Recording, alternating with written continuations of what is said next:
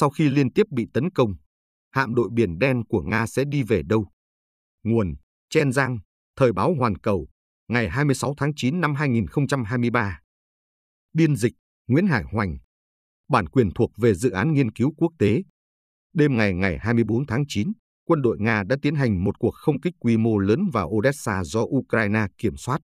Quân đội Ukraine thừa nhận cuộc tấn công đã gây thiệt hại nghiêm trọng cho cơ sở vật chất của cảng Odessa. Sau cuộc bắn phá, bến tàu gần như bị phá hủy và một hầm chứa ngũ cốc cũng bị hư hại. Ngày 25, CNN đưa tin, hành động của quân đội Nga nhằm mục đích trả đũa việc quân đội Ukraine tấn công Bộ Tư lệnh Hạm đội Biển Đen của Nga. Đối mặt với các cuộc tấn công liên hợp thường xuyên do quân đội Ukraine phát động gần đây, con đường tương lai của hạm đội Biển Đen Nga, lực lượng từng gây tranh cãi trong cuộc xung đột Nga-Ukraine, đã trở thành chủ đề được thế giới quan tâm. Hạm đội Biển Đen tổn thất nặng đến mức nào? Ngày 25 tháng 9, báo quan điểm của Nga đưa tin hôm 24, quân đội Nga đã tiến hành không kích khu vực cảng Odessa, rõ ràng là để ngăn chặn các cuộc tấn công mới trên biển do quân đội Ukraine tiến hành. Khu vực này có thể là một căn cứ của tàu hải quân Ukraine. Cùng lúc đó, các máy bay tiêm kích ném bom Su-24M của không quân hải quân hạm đội Biển Đen cũng sử dụng bom nổ mạnh Pháp 500 để ném bom một hòn đảo nhỏ do Ukraine kiểm soát, vì quân đội Ukraine dùng đảo này làm căn cứ hậu cần cho các đội trinh sát phá hoại của họ. Nhưng truyền thông thế giới không đánh giá cao hiệu quả của các hành động mà quân đội Nga tiến hành nhằm ngăn chặn quân đội Ukraine mở cuộc tấn công vào hạm đội Biển Đen. Trang mạng Business Insider của Mỹ phân tích, cho tới nay hạm đội Biển Đen của Nga vẫn là lực lượng trên biển mạnh nhất ở Biển Đen, nhưng lực lượng này đang liên tục mất máu sau các cuộc tấn công thường xuyên của Ukraine. Bài báo nhắc lại rằng, khi bắt đầu cuộc xung đột Nga-Ukraine, hạm đội Biển Đen với nòng cốt là tàu tuần dương tên lửa dẫn đường Moscow đã nhanh chóng giành quyền kiểm soát gần như toàn bộ Biển Đen và từng có lần chiếm đóng đảo rắn cách cảng Odessa chỉ 140 km. Tuy nhiên, sau vụ tàu Moscow bất ngờ bị đánh chìm, hạm đội Biển Đen bị mất chiếc ô phòng không, buộc phải rút lui về phía đông Biển Đen, cách xa khu vực do Ukraine kiểm soát. Tệ hơn nữa, mặc dù quân đội Nga áp dụng chiến thuật bảo thủ, là bảo vệ tàu một cách bị động, Ukraine với sự hỗ trợ tình báo của NATO vẫn liên tục sử dụng máy bay không người lái, tàu không người lái và tên lửa hành trình để tiến hành các cuộc tấn công thường xuyên vào hạm đội Biển Đen. Trang mạng Power của Mỹ đã thống kê những tổn thất nặng nề của hạm đội Biển Đen, bao gồm tàu tuần dương Moscow, nhiều tàu đổ bộ và tàu tuần tra, cùng một tàu ngầm thông thường lớp kilo bị chìm hoặc hư hỏng nghiêm trọng, nhiều tàu tên lửa nhỏ bị hư hại. Điều đó có nghĩa là phần lớn các tàu của hạm đội có thể đã bị mất sức chiến đấu. Bài báo cũng đề cập vấn đề Sevastopol, nơi đặt trụ sở Bộ Tư lệnh Hạm đội Biển Đen của Nga, là nơi có năng lực chủ chốt trong việc đóng mới và sửa chữa tàu quân sự. Cảng này đã nhiều lần trở thành mục tiêu tấn công của Ukraine. Điều đó phản ánh đầy đủ giá trị chiến lược của Sevastopol. Sáng sớm ngày 29 tháng 10 năm 2022, quân đội Ukraine lần đầu tiên điều động máy bay không người lái và tàu không người lái tiến hành cuộc tấn công liên hợp vào căn cứ Sevastopol. Phía Ukraine tuyên bố đã làm một số tàu Nga bị tổn thương. Sau đó quân đội Ukraine đã nhiều lần tổ chức dùng tàu không người lái cảm tử để tiến hành các cuộc tấn công lén lút vào Sevastopol. Nhưng Nga và Ukraine có tuyên bố khác nhau về kết quả cụ thể của các vụ tấn công đó.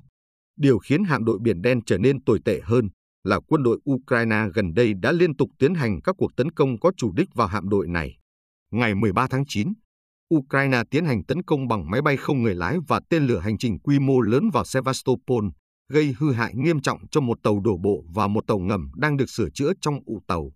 Cơ quan tình báo phương Tây cho rằng hai tàu đó về cơ bản không còn giá trị để sửa chữa. Ngày 14 tháng 9, quân đội Ukraine lại phá hủy thành công hệ thống phòng không Nga triển khai ở Crimea, qua đó làm suy yếu nghiêm trọng chiếc ô bảo vệ trên đầu hạm đội Biển Đen. Ngày 22 tháng 9, quân đội Ukraine lại tiến hành một cuộc tấn công tên lửa quy mô lớn khác, sử dụng tên lửa hành trình nhằm vào tòa nhà Bộ Tư lệnh hạm đội Biển Đen, gây thương vong nghiêm trọng về người. Khó khăn đến từ đâu? Trang web Business Insider cho rằng tình cảnh khó khăn nhất mà hạm đội Biển Đen của Nga hiện đang gặp phải là không có khả năng nắm bắt thông tin tình báo xung quanh và về cơ bản họ chỉ có thể phòng ngự bị động trước các cuộc tập kích của quân đội Ukraine. Theo báo cáo, NATO ngày nào cũng điều động nhiều loại phương tiện trinh sát để tiến hành thu thập thông tin tình báo toàn diện ở khu vực Biển Đen và nhanh chóng chuyển những dữ liệu chiến trường quan trọng này cho quân đội Ukraine. Vì vậy, khả năng cảm nhận tình huống chiến trường của quân đội Ukraine vượt xa quân đội Nga, nhờ thế họ có thể nắm trước lộ trình của tàu tuần tra Nga và dày công tổ chức tàu không người lái cảm tử để phát động các cuộc tập kích bất ngờ. Ngược lại, lực lượng hàng không vũ trụ Nga triển khai ở Crimea thiếu trao đổi thông tin tình báo theo thời gian thực với hạm đội Biển Đen, thậm chí sau khi gặp nhiều cuộc tấn công. Các đơn vị quân đội khác nhau của Nga vẫn không thể thiết lập được mạng lưới phòng không chỉ huy thống nhất.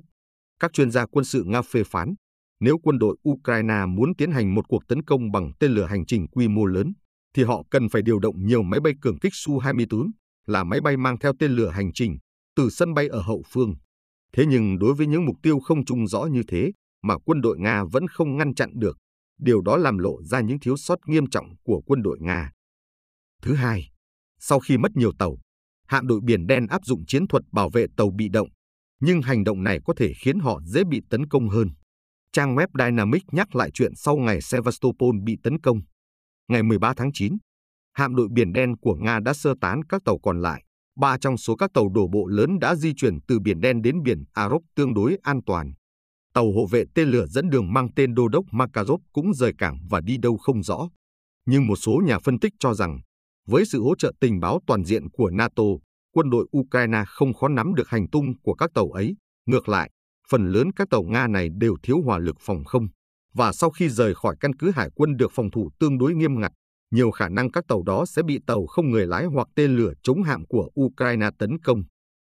Trang web Power cũng cho rằng, tình cảnh khó khăn lâu dài mà hạm đội Biển Đen phải đối mặt là mất khả năng bảo trì tàu. Tin tức cho biết, dựa trên phân tích ảnh vệ tinh, vụ tấn công bằng tên lửa hành trình của Ukraine vào Sevastopol không chỉ gây thiệt hại nghiêm trọng cho hai tàu chiến Nga nằm trong ụ tàu, mà điều tồi tệ hơn nữa là bản thân ụ tàu cũng có thể bị phá hỏng.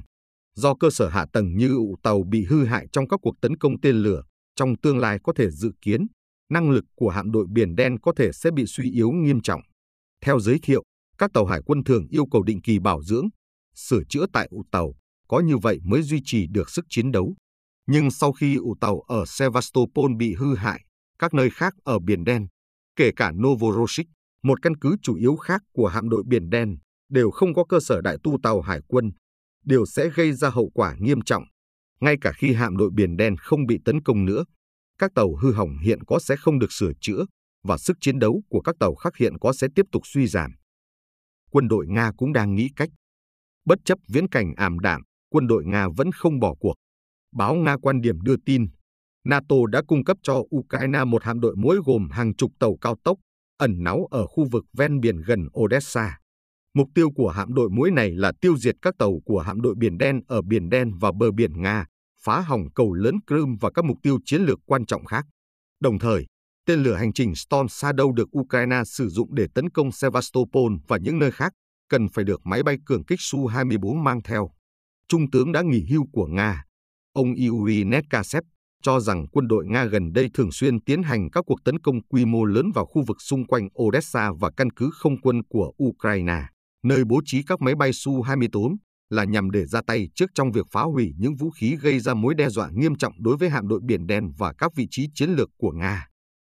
Trang web Dynamic cũng nhận thấy, sau khi quân đội Ukraine bắt đầu đưa tên lửa hành trình Storm Shadow vào sử dụng, các tàu của hạm đội Biển Đen đậu tại Sevastopol đã thay đổi cách ngụy trang chiến thuật để thay đổi hình dáng bên ngoài của con tàu, nhằm đánh lừa đầu dẫn thực hiện dẫn đường bằng cách kết hợp hình ảnh mục tiêu ở giai đoạn cuối của tên lửa hành trình. Ngoài ra, Sevastopol và các nơi khác đã triển khai bố trí lưới chặn tàu không người lái.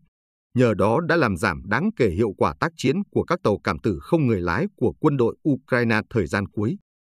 Ngày 25 tháng 9, báo độc lập của Nga đưa tin, để đối phó với các cuộc tấn công thường xuyên bằng máy bay không người lái và tên lửa hành trình của quân đội Ukraine, ngày 22 tháng 9, Tập đoàn Công nghệ Nhà nước Rostec đã chuyển giao cho lực lượng hàng không vũ trụ Nga một máy bay cảnh báo sớm tầm xa A-50U được cải tiến hiện đại hóa.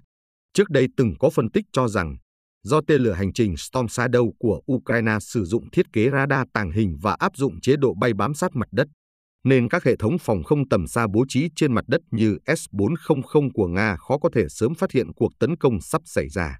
Ngược lại, máy bay cảnh báo sớm trên không có ưu thế hơn trong việc phát hiện tên lửa hành trình. Báo độc lập cho biết, A-50U có thể theo dõi tới 300 mục tiêu trên không, có thể nhìn thấy máy bay chiến đấu của đối phương ở khoảng cách 650 km và tên lửa hành trình ở khoảng cách 215 km. Thậm chí có thể phát hiện máy bay không người lái cỡ nhỏ. Anh hùng Nga, Thiếu tướng Sergei Lipovoy, cho biết A-50U còn có thể giúp quân đội Nga biết được địa điểm bố trí các máy bay chiến đấu Su-24 của Ukraine. Chúng tôi đang tiến hành các cuộc tấn công bằng tên lửa vào căn cứ không quân Ukraine. Chúng tôi biết được sự nguy hiểm của máy bay Su-24 mang theo tên lửa hành trình. Vì thế, chúng tôi đang tìm mọi cách tiêu diệt những chiếc máy bay này trên mặt đất trước khi chúng cất cánh.